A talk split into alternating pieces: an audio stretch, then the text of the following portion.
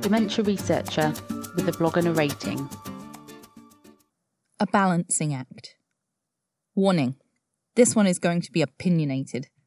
I suspect I will get into trouble. This post was inspired by the coincidence of two different things lunch with a friend and a wonderful article by Hilal Lashuel. The lunch was the usual academic affair. We got together, drank wine, and complained about our jobs.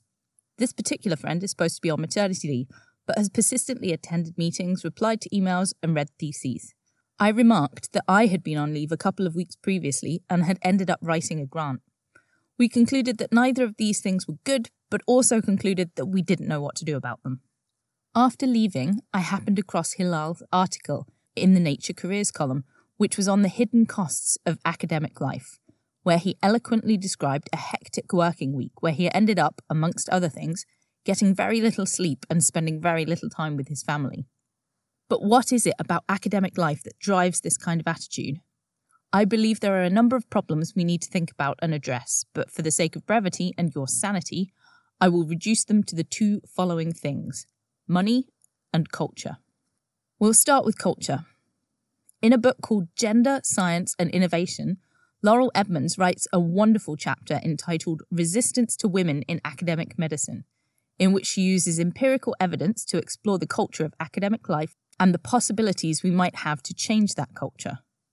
Broadly, she concludes that the dominant culture of most academic institutions has been set by the baby boomer generation, 1945 ish, where the norm was that men went to work and women stayed at home. In this culture, excessive hours and hard work were perceived as markers of masculinity and success. Whilst we now have the Athena Swan Initiative in the UK, a set of principles which fosters structural changes to encourage women in science, the reality remains that the masculine work ethic is still prevalent and is often hidden or ignored in many large institutions. As an example, I know many groups who have their lab meetings either very early in the morning or very late in the afternoon or evening. Athena Swan encourages all meetings to be between 10 and 4 to allow those with childcare responsibilities to carry them out, but this is often simply ignored. The big professor is busy and this is the only time he can do it, like it or lump it. This kind of attitude is particularly detrimental to women in academia. In her chapter, Laurel notes if the benefits of investing time in a career are not likely to achieve advancement, regardless of whether they have families or caring responsibilities, why would women sacrifice their time or remain in workplaces where they perceive lack of identity fit with the dominant culture and few prospects for promotion? A knock on effect of this attitude is that you end up with fewer women in leadership roles. The empirical evidence from Laurel's study demonstrated that this resulted in significantly fewer role models and mentors who had successfully navigated the prevailing culture and achieved a good work life balance. And as we learned in my post on mentorship, having good mentors and role models is vital to having a happy career in academic research. If your boss works every weekend, replies to emails at 1am, and has an auto reply for when he's out of office but replies anyway, then there is already an unspoken assumption that this is normal by having a supervisor who is more flexible, who specifically says, I'm not replying to emails because I'm on holiday, or who has a healthy attitude to work life balance, you will automatically adopt a healthier attitude yourself. I happen to be a morning person. I like to miss the traffic and have my afternoons for things like the gym and coffee dates. So I start work around 7am, but I very firmly tell my students they do not have to be in the lab with me. They can work the hours that suit them. If they don't function well until 10 a.m., then that's when they can turn up. The trouble with this is it results in the much abused phrase, you do the hours required to get the job done. So if you have to work a couple of 16 hour days occasionally, then that's normal. And this would be fine if it ended there. But that kind of thing can spiral easily. But why is this? This is where we talk about money. In the UK, at least, the reason is likely to be the inherent instability of academic science. We use the excuse that we don't need to, that we choose to work those hours, or work on our leave, or email students at the weekend. The reality is that we often feel that we have to. If we don't get that paper, we won't get the grant. If we don't get the grant, we won't remain employed. For those of you enthusiastically checking out Hilal's post in Nature, you could stop by and read my own whilst you're there. I aim to spark a discussion on how we define success in academia. For those of you not enthusiastically heading there to read it, I shall boil it down to its basics. A career in academia requires you to be good at and do a lot of things all at once. And they don't tell you this at the start when you're a keen PhD student. They let the jobs creep up on you. So, you start in your first postdoc by writing a small grant on the side whilst optimizing your Western blots. Then your boss needs help with their project license or some finance calculations for a grant, so you do those whilst you're generating a new plasmid.